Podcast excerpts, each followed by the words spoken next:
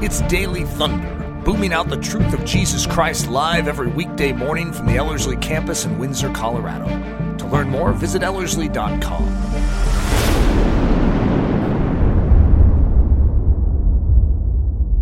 So 1 Corinthians 3:14 says, if anyone's work which he has built endures, he will receive a reward. And that's the theme of the message today. I'm going to take a little bit of a rabbit trail to get back to this verse. But this past week, I was studying a small piece of World War II history. And World War II is not something I've ever spent a lot of time on until Eric started all these series and it kind of drew me into the history, which is very fascinating. But I studied about a group of women, American women pilots who were very instrumental to America's success during World War II. And the reason I began to study about these women was because I was reading a biography about Betty Green, who was one of the founders of Mission Aviation Fellowship in the 1940s. So we have a picture of her. She developed a passion for flying as a young girl. And of course, she's growing up in like the 30s and 40s during a time when women pilots were very rare. It was almost unheard of. But as a teenager, she took flying lessons and flew a solo flight. She was a strong Christian. So one day in her teen years, a trusted older friend suggested that she use her flying work for Christian mission work. And this was a time frame when it was very hard to get help and supplies to missionaries who were in remote parts of the world. A lot of times missionaries would have to hack their way for days through jungles because they didn't have planes to go in and out of those areas. So the idea of Mission Aviation Fellowship was planted in Betty Green's heart even when she was a teenager. And her quote was, her heart leaped for joy at the thrilling thought of combining flying with her love for God. So just think about, someone with a passion for doing something that is not common, not normal, not very accepted in that time, and already beginning to form a vision of using that unusual desire for the glory of God. One of the ways that God prepared her to use her flying for his glory was by leading her to join the Women Airforce Service Pilots program, which became known as the WASP. And that was at the beginning of World War II. So years before she ever flew for Mission Aviation Fellowship, she served her country as a pilot during the war. So as I began to read about her experience flying during the war, kind of as a precursor to her Mission Aviation Fellowship role, the history of the WASP program really started to fascinate me, so I took a rabbit trail to learn more about them. And I felt like as I was studying them, I really gleaned some really important spiritual reminders that were very refreshing to my soul, and I want to share some of that with you today. So going to just give you kind of a foundation for those of you who aren't familiar with this part of World War II history. And these are just excerpts from a documentary called Silver Wings, Flying Dreams. So if you want to read the whole or watch the whole story, that's available, I think, on Amazon. But that documentary shows a detailed history of the Women Air Force Service Pilots. So what I'm going to be reading to you here in this next little section are just excerpts from that documentary just to give you an overview. So Pearl Harbor, as we all know, kind of sparks the Americans entering the war. And right around that time, after the attack on Pearl Harbor, enemy aircraft just dominated the skies in both Europe and the Pacific.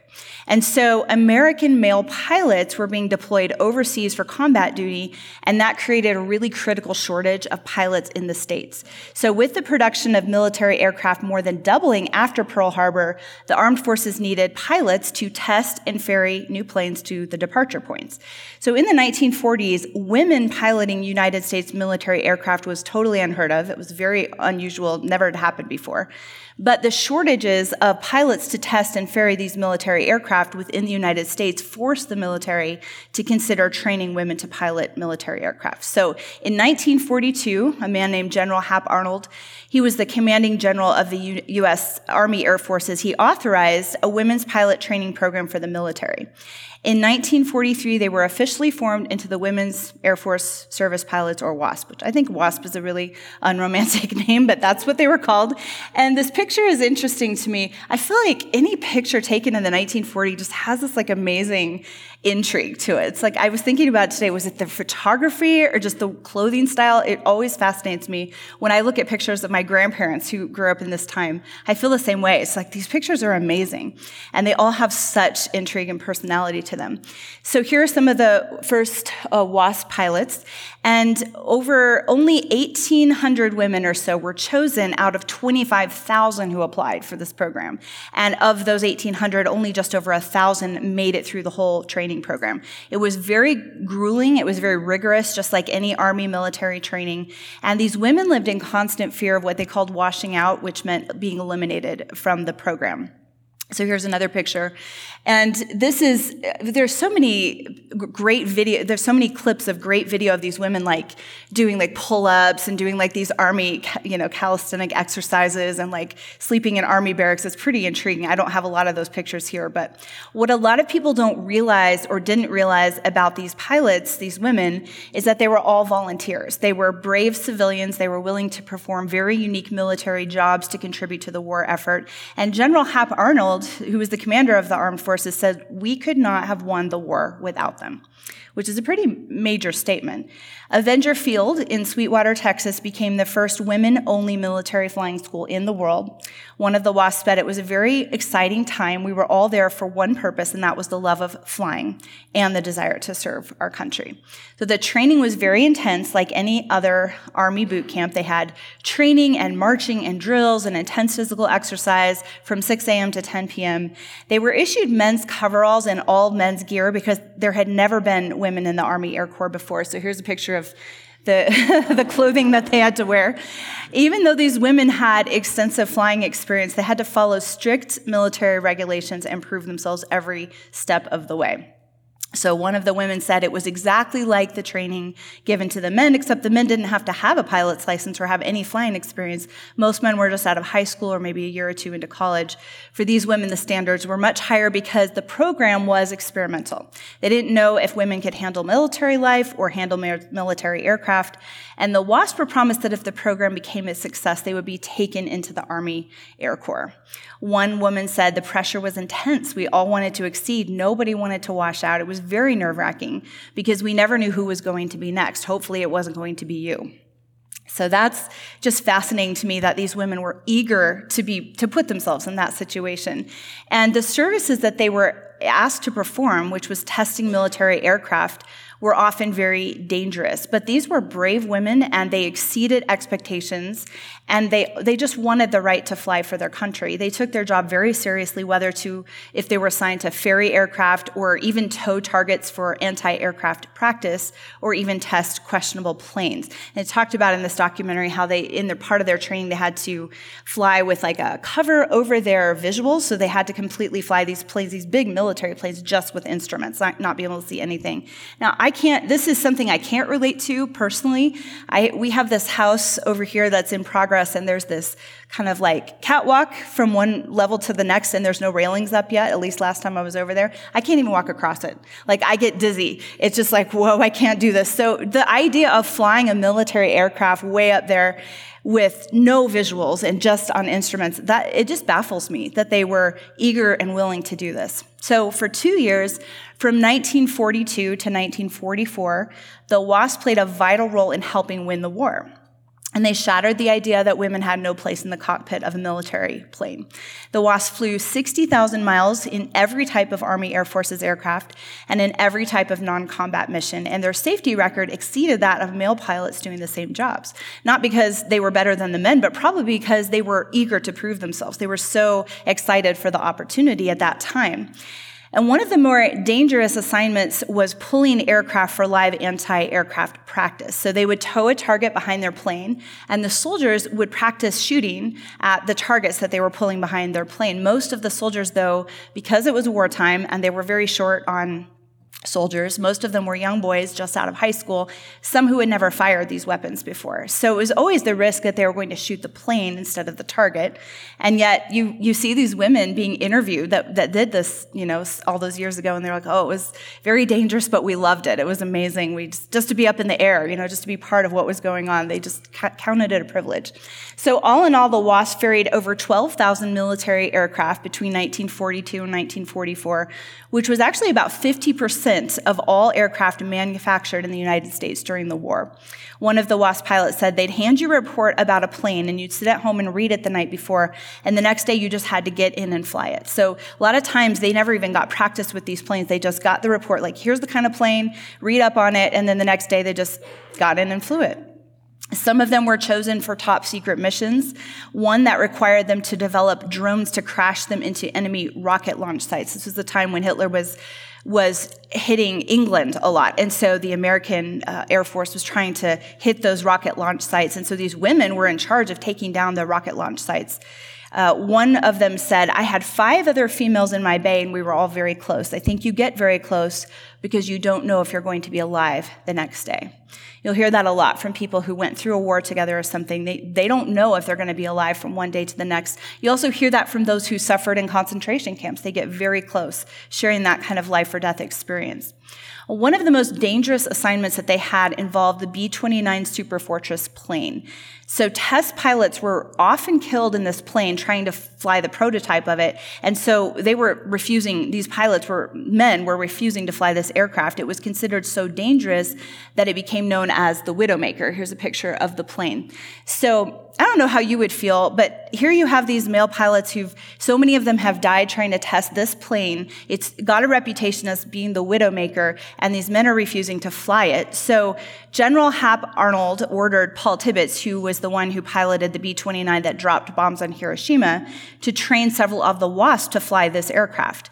They flew it around to combat bases where male pilots were returning with the B-17 and the B-24 bombers in Europe, and they were now stationed there.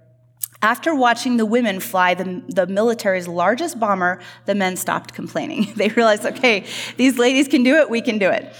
Over the course of the war, 38 WASP pilots lost their lives in service to their country for the war effort. But because they were women and they were part of this experimental program, they weren't really treated the same as male military personnel who gave their lives in the service in the service of the war. So one WASP explained about how she lost her best friend when she collided with another plane in a testing situation. She said, that was my first experience with death. They wanted me to take her belongings home, but I just couldn't. I said, can you get someone else who didn't know her so well? We all pitched in some money for her burial and to send her home to her parents. She never got a burial flag or anything, nothing in those days, which is very sad, but that was kind of the tone, the culture that they were in.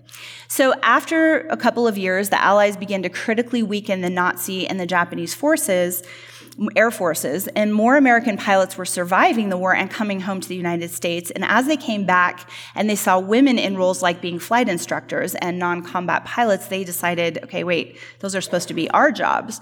So General Hap Arnold, he was the one who started the WASP program in the beginning. He sought for military status for these women pilots, but there were so many complaints by these male flight instructors, these male pilots, who felt like the women had kind of taken over their jobs. That caught the ears of Congress, and then this nasty anti-WASP campaign was the result. So here's what some of the WASPs said about it. It was just terrible. The men made fun of us and belittled us and didn't like us. The women should stay at home in the kitchen, they said. Another one said, well, the media depicted us as flighty women, which I thought that was a funny choice of words. Flighty women, like silly women, I guess, or like, not smart, doing this glamorous job, and it was a waste of public money. What would women do with all that flight training? They just said all kinds of horrible things about us. I couldn't believe people would actually listen to them, but they did, and it caused a lot of problems.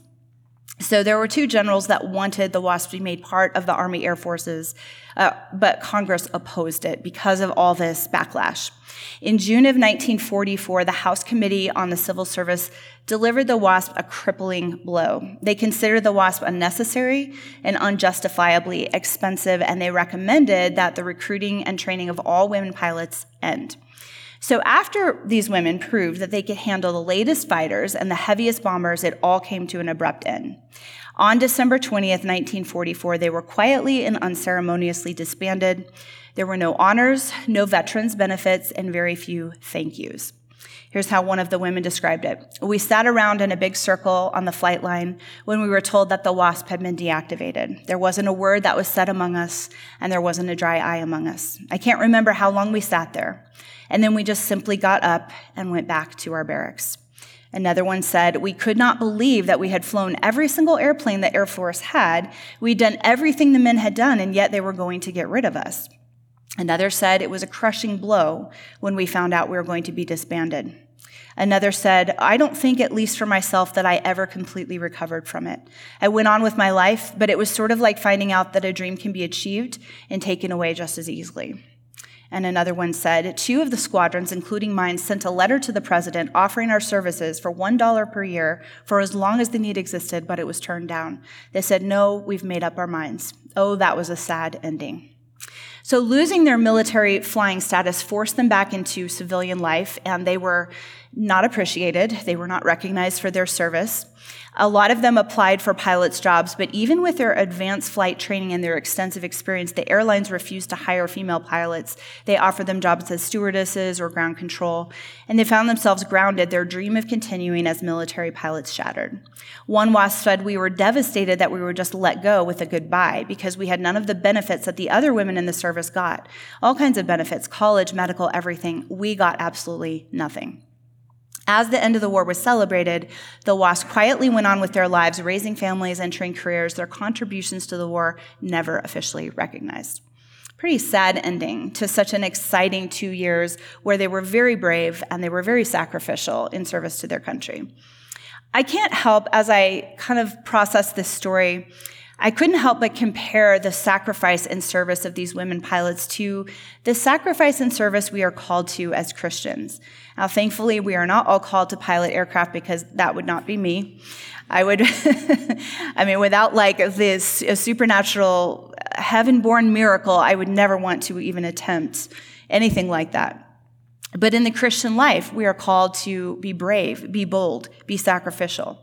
And a lot of times we start out in our Christian calling with joy and energy and enthusiasm. If you think about when you first came to Christ and you first caught the vision that God wanted you to be a light that would shine in this dark world, there's this excitement, there's passion, this energy to share the gospel, to be an example of Christ, and to live for Christ fully. And maybe some of us even gave up earthly opportunities, things that could have made us a lot of money or kind of elevated our status in this world because we wanted to follow the narrow way of the cross. And a lot of us made sacrifices to do that or still are making those sacrifices. But some point along the way, usually for most of us, the enemy baits us with discouragement and that temptation to grow weary in the work that we're doing or just in living a bold Christian life in the midst of a dark generation. Our work for Christ, just like the women pilots in World War II, is not always recognized or appreciated. And sometimes we're even belittled and disdained for it, just like they were. They had given so much to serve their country, and then they were belittled for it. And I've found myself in those situations where I've poured out for someone, I've prayed for someone, I've sacrificed for someone in order to win them to Christ, and I've just been disdained and belittled for it. And it can feel very futile. Sometimes we are overlooked, we're disregarded, and that's when weariness and discouragement, at least for me, baits me the most. Maybe you can relate to this. Just like these women after the war, it can be easy to start feeling like our labor, living for Christ, living set apart from this world, is just in vain. There was a time for Eric and I when, it was a few years before Ellerslie started, we had been touring, and we felt we had been touring for about 10 years or more, and speaking to large crowds and writing books and having tremendous success in reaching the younger generation with that message that we felt God had given us to share. But then we felt like God was calling us to pull back from touring and pull back from that constant lifestyle of go, go, go, and to really hone in on discipleship. And this was before we had the campus. We didn't really have a way of discipling. But it was hard for us to go into a city and do a big event and get everybody all excited about this truth and see this amazing response to this message, but then have to leave a day or two later and not know if those seeds that were planted were going to be watered. A lot of times we were going into areas where the churches were very weak. There wasn't a lot of strong Christian leadership. And so we thought, we're planting seeds, but who's going to water those seeds? We want to go deeper with those that we're called to reach.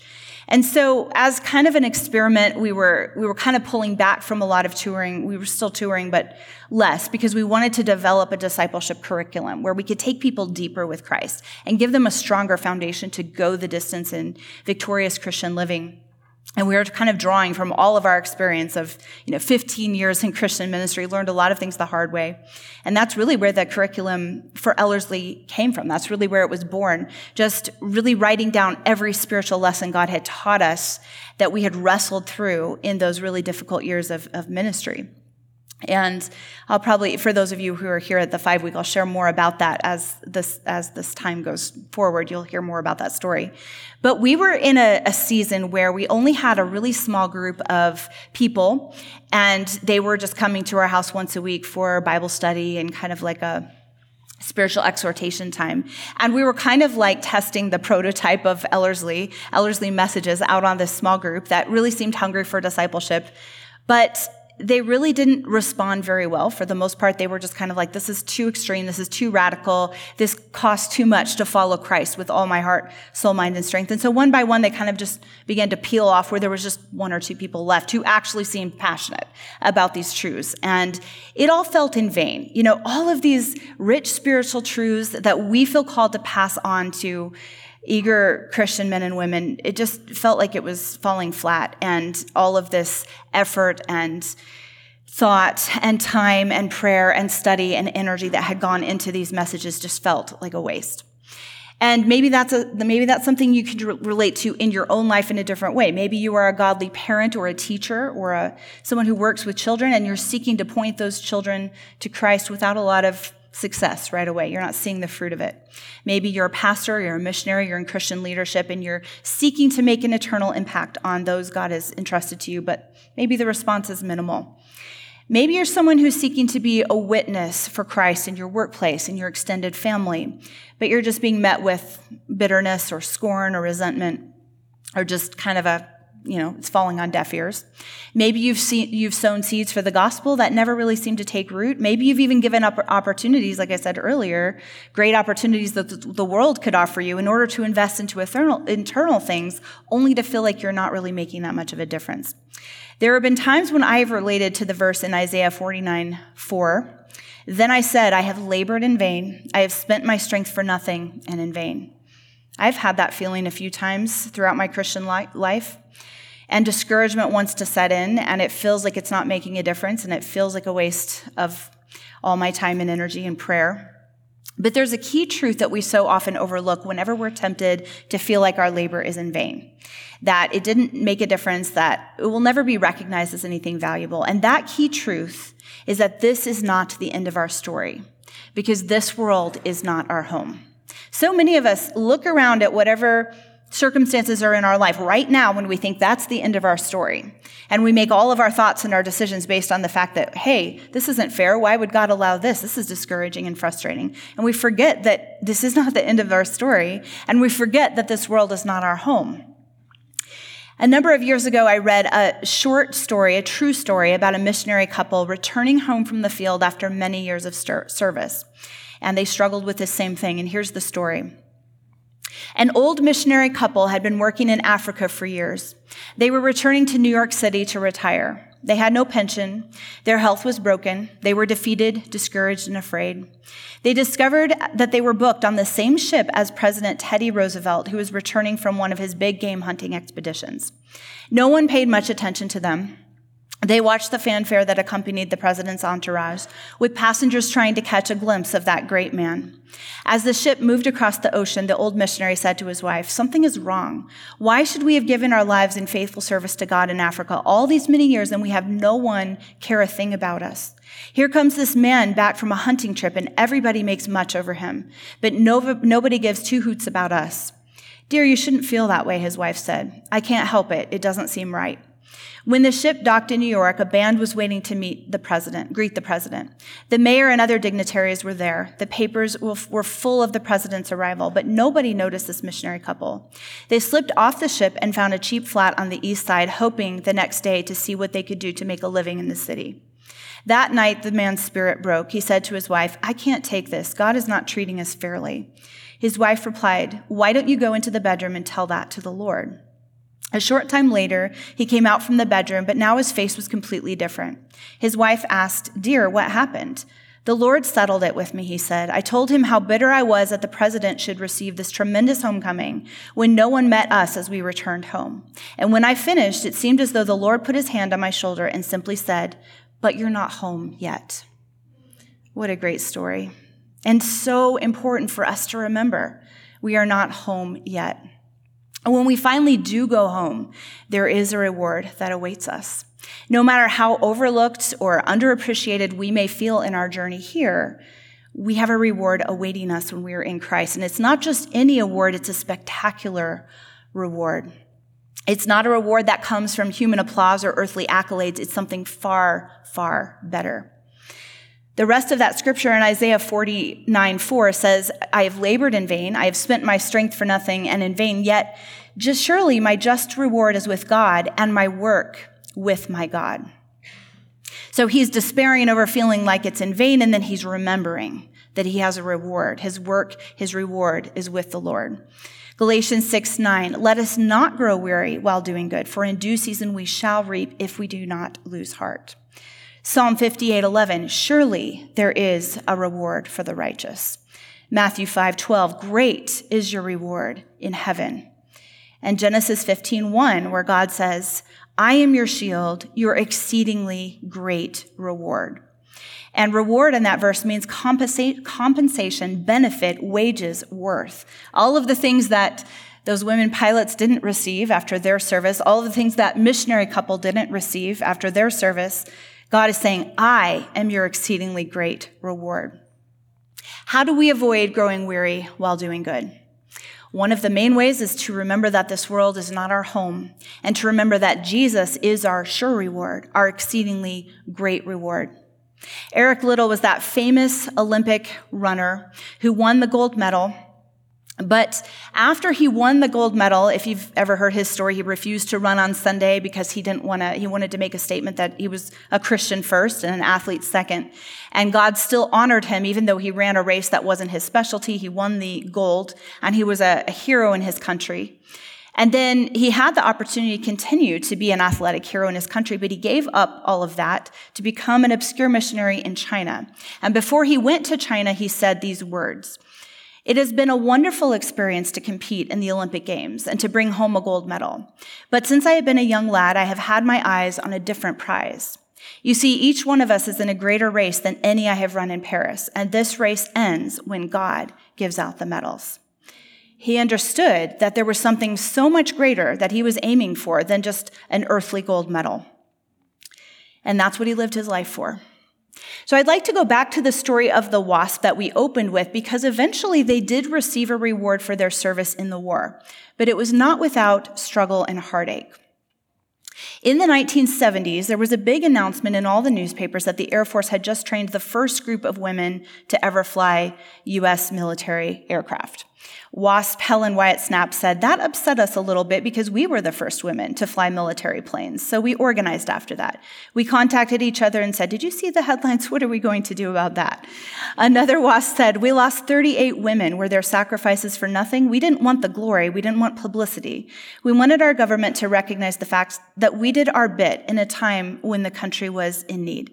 They asked for help, and we gave it willingly. As a group, they decided to go after veteran status, which became a long uphill battle that took many years. They had help from Bruce Arnold, who was General Hap Arnold's son, and it was always Hap Arnold's dream to see these women recognized as veterans, so his son took up the cause. They had Senator Barry Goldwater was a big crusader for them, and many others, but there was incredible resistance to their cause. To sway public opinion, the WASPs shared their military experience with newspapers around the country. They gathered 22,000 signatures from people all around the country. They talked about how some of the women would go to the opening of Star Wars in the theaters and set up a table and have posters and get petitions. One of them got 1,700 signatures in one weekend at going to the Star Wars theaters, those theaters that were showing Star Wars, and they knew where the people were going to be, so that's where they went. One of the WASPs said they didn't want us to be accepted as veterans. They're talking about Congress. But we put together an album, and the first page in the album was a copy of one of the women's honorable discharge papers from the U.S. Air Force. And it was the same paper that the Speaker of the House had. He looked at it and he said, this is exactly like mine. These women are veterans. That was what turned the tables. Hundreds of WASPs came to Washington in their uniforms to witness the vote. On November 3rd and 4th, 1977, the House and then the Senate passed legislation, and on November 23rd, without a single WASP present, President Jimmy Carter signed it into law. One WASP said, "We did in 1977 what they had done to us in 1944. With our lobbying, we swayed the vote, and we were very successful to finally be recognized as veterans for World War II." But it took another 33 years before the WASPs were officially recognized for their outstanding service in the Second World War. In 2009, the women of the U.S. Senate united to award the WASPs for their service during the war.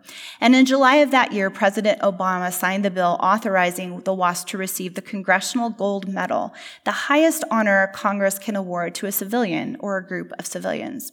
On March 10, 2010, almost 70 years after the WASPs served in World War II, they were finally honored by Congress.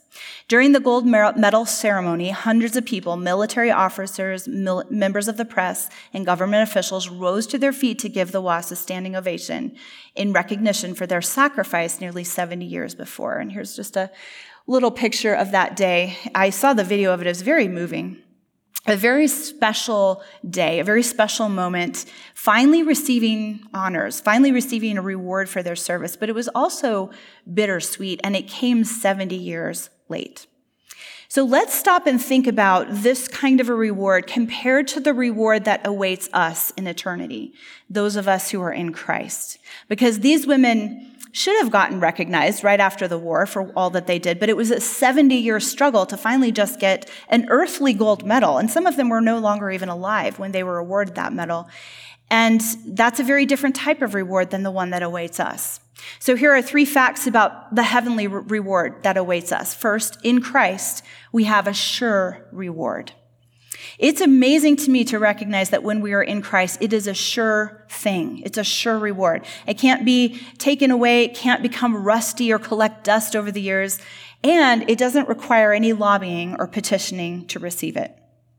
In 1 Corinthians 9:24 through 26, it says, "They run to obtain a perishable crown, but we for an imperishable crown." The reward he is going to give us is not one of those that is going to perish or gather dust. Proverbs 11:18, "He who sows righteousness will have a sure reward." This is a done deal when we are in Christ. "If anyone's work which he has built endures, he will receive a reward." 1 Corinthians 3:14. "From the Lord you will receive the reward of your From the Lord you will receive the reward of the inheritance, for you serve the Lord Christ." Colossians 3:24. So the confidence we can have that this will be worth it all when we are in the presence of Christ it's guaranteed. It's a sure reward. Secondly, our heavenly reward is beyond what we could hope for or imagine. A lot of us get so caught up in the struggles and the cares of this life that we forget what awaits us in eternity. Just a few little glimpses that we see in the book of Revelation. In Revelation 7:14, "He who sits on the throne will dwell among them. They shall neither hunger any more nor thirst any more. The sun shall not strike them nor any heat, for the Lamb who is in the midst of the throne will shepherd them and lead them to the living fountains of waters, and God will wipe away every tear from their eyes." That is what awaits those of us who are in Christ, and it's a reward beyond what we could ever even wrap our minds around. Revelation 21:3-6, "God will wipe away every tear from their eyes. There shall be no more death, nor sorrow, nor crying. There shall be no more pain, for the former things have passed away. And he said to me, 'It is done. I am the Alpha and Omega, the beginning and the end. I will give the fountain of the water of life freely to him who thirsts. He who overcomes shall inherit all these things.'" Number three, Jesus himself is our ultimate reward, our exceedingly great reward, and all other rewards pale in comparison to him. In him, we have a reward, an exceedingly great reward. Being in his presence, having unhindered fellowship with him, is such an exceedingly great reward that the 24 elders continually fall down before him in heaven and cast their crowns at his feet. Any type of reward they were given, they cast them down at his feet, because no reward or prize could ever compare with the reward that is Jesus. Revelation 4:9-11, Whenever the living creatures give glory and honor and thanks to him who sits on the throne forever and ever, the 24 elders fall down before him who sits on the throne and worship him who lives forever and ever and cast their crowns before the throne, saying, "You are worthy, O Lord, to receive glory and honor and power." They just think, why do we need these crowns? We have the amazing honor, the amazing privilege of being in the presence of the King. Charles Spurgeon said, "With what rapture, with what joy, with what delight do the elders cast their crowns there at Jesus' feet?" It's something they just do with delight, with joy, because they're so enamored and captivated by who he is. Psalm 73:25, "Whom have I in heaven but you? There is none upon earth I desire besides you." And that is the right perspective for a Christian. There's nothing we desire in heaven or on earth that exceeds our desire for Jesus Christ. You see that in such a clear way in the martyrdom of Stephen, as he's being stoned and mocked, and everyone around him hates him so much that they don't want him to just die, but die a violent, painful, horrible death. And they are literally despising him. He doesn't care about any of that. He looks up and he sees Jesus standing at the right hand of the Father to welcome him into eternity. And it says that his face shone like the face of an angel. He was ecstatic because he saw his reward. And it had nothing to do with how he was being treated here on this earth or what they thought of him. It had everything to do with knowing where he was going and who he's going to. Jesus is our reward, both in this life and in the life to come. As Paul said in Philippians 3:7-8, "But what things were gained to me, these I've counted loss for Christ. Yet indeed, I also count all things lost for the excellence of the knowledge of Christ Jesus, my Lord, for whom I have suffered the loss of all things and count them as rubbish, that I may gain Christ." He is all that we should ever desire, because if we knew who he really was, everything else would just seem worthless compared to him.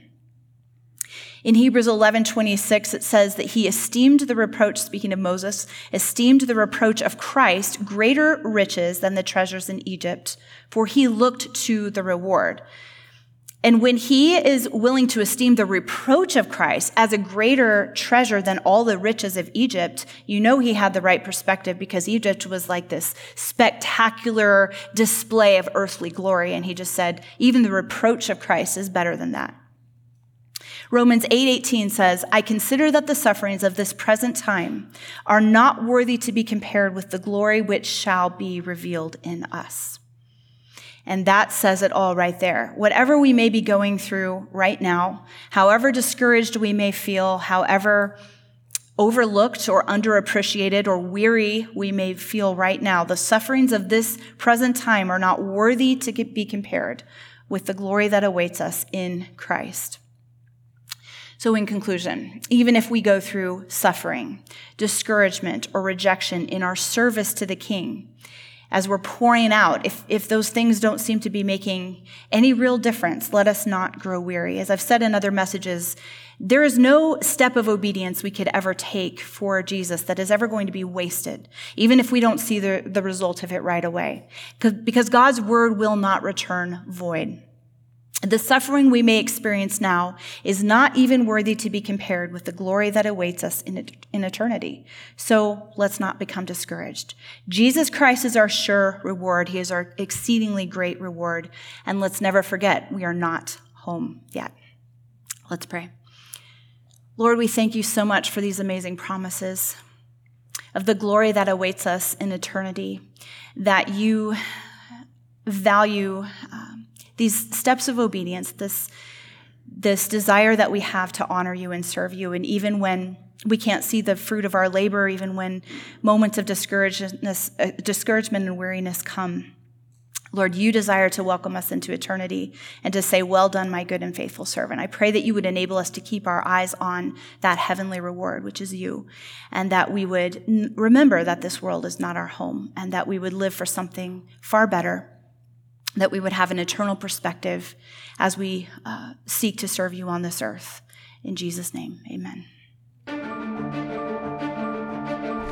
Daily Thunder is a listener-supported production of Ellerslie Discipleship Training. At Ellerslie, we are laboring to rouse the Church of Jesus Christ out of its lethargy and build brave-hearted Christians for such a time as this. Daily Thunder episodes are released every day, Monday through Friday, from our campus in Windsor, Colorado. And our weekly sermon is delivered live at 9 a.m. on Sunday mornings with a delayed live stream available at noon Mountain Time. Go to ellerslie.com/daily to get all the details. Thanks for listening.